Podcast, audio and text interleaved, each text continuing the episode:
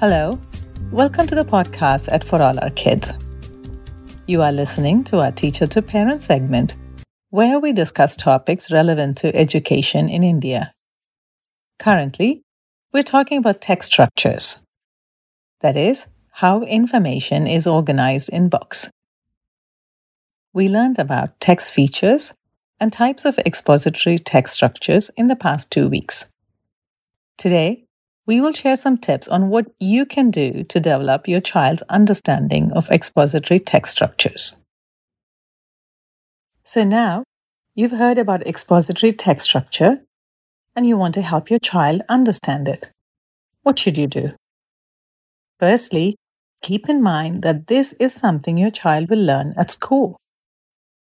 What you do at home is to supplement the learning and shouldn't overburden either of you. A working knowledge of these structures enables you to guide your child when doing homework or exam prep. Let's look at what you can do at home with very young kids. Number one, introduce your child to nonfiction or informational books. Informational books expose children to concepts that they won't get from storybooks. The vocabulary, the organization, and the content lay the foundation for future academic learning. We make the mistake of assuming that all children prefer stories. On the contrary, many children like nonfiction books.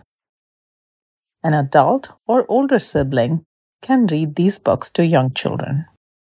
Number two, when you read the books, point out the text features. Let's suppose you're reading a beginning chapter book about tigers. Don't just open the book to the chapter you want. Instead, say, Let's find out on what page the book talks about the tiger's food. I look in the table of contents. When you find the correct title, point with your finger and draw a line to the page number. Oh, tiger's food is on page 6. Let's turn to page 6 you are modeling how to use the table of contents to your child. Similarly, point to the map of where the tiger reserves are and say, Hey, look, they show us where we can go to see a tiger. We are here in Nagpur and we can go up to Rajasthan or whichever reserve is on the map. Once again, you are modeling the use of the map and your child understands that the map is there for a purpose to give you some additional information about places related to the topic. Number three, give children the necessary vocabulary. Use the clue words in your everyday interactions with your child. For instance, when you give your child a two step direction, I want you to do two things. First, throw the rubbish in the bin, and then put your cup in the sink. Or, in a three step direction, use the words first, second, and last. When they pick out their clothes, point out their features.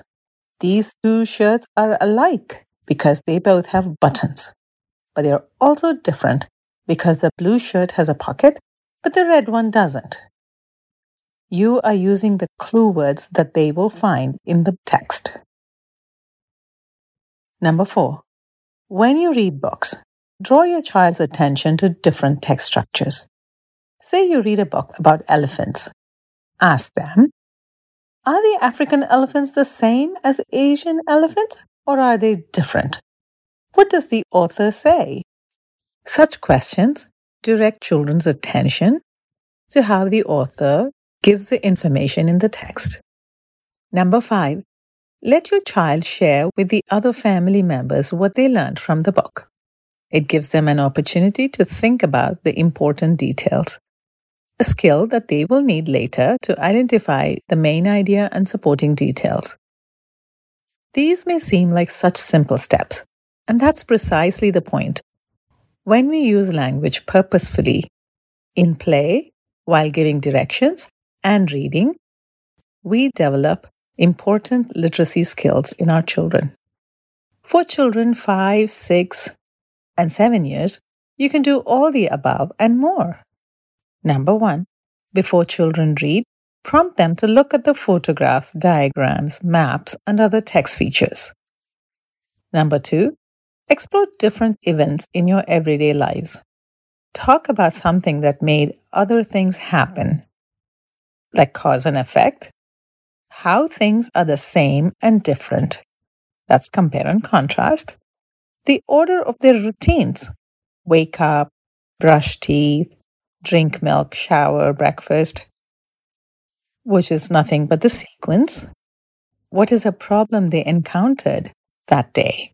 And how did they solve it? Was there any other way they could have addressed it? Number three, remind children to think about those discussions before they begin to read. Is the text describing how something looks, feels, tastes, or moves?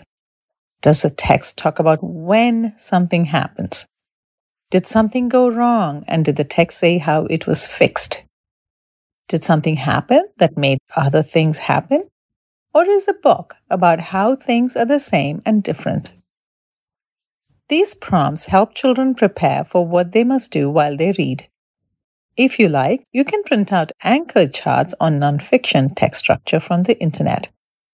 And your kids can use these as a reference while reading.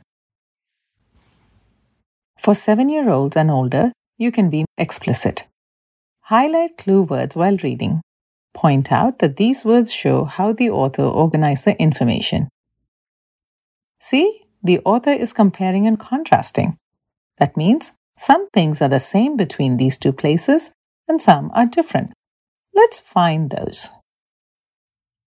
Number two, introduce your children to simple graphic organizers. Use them to explore everyday occurrences at home before analyzing the text structure. For instance, you can make a timeline of important events in your family or use the Venn diagram to compare and contrast favorite sweets like laddu and gulab jamun. Create a simple flow chart to show cause and effect. Your child forgets her homework, and that's the cause. And what happens? Effect. Grandpa forgets his hearing aid, the cause. And how does he watch TV? He turns up the volume, and that's the effect. As children's familiarity with graphic organizers increases, they will understand how to use these with the information given in text.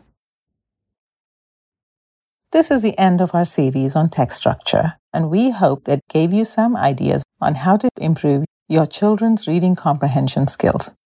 If you have any questions at all, please don't hesitate to write us at podcast at forallourkids.com. That is podcast at forallourkids.com. Until next week, goodbye.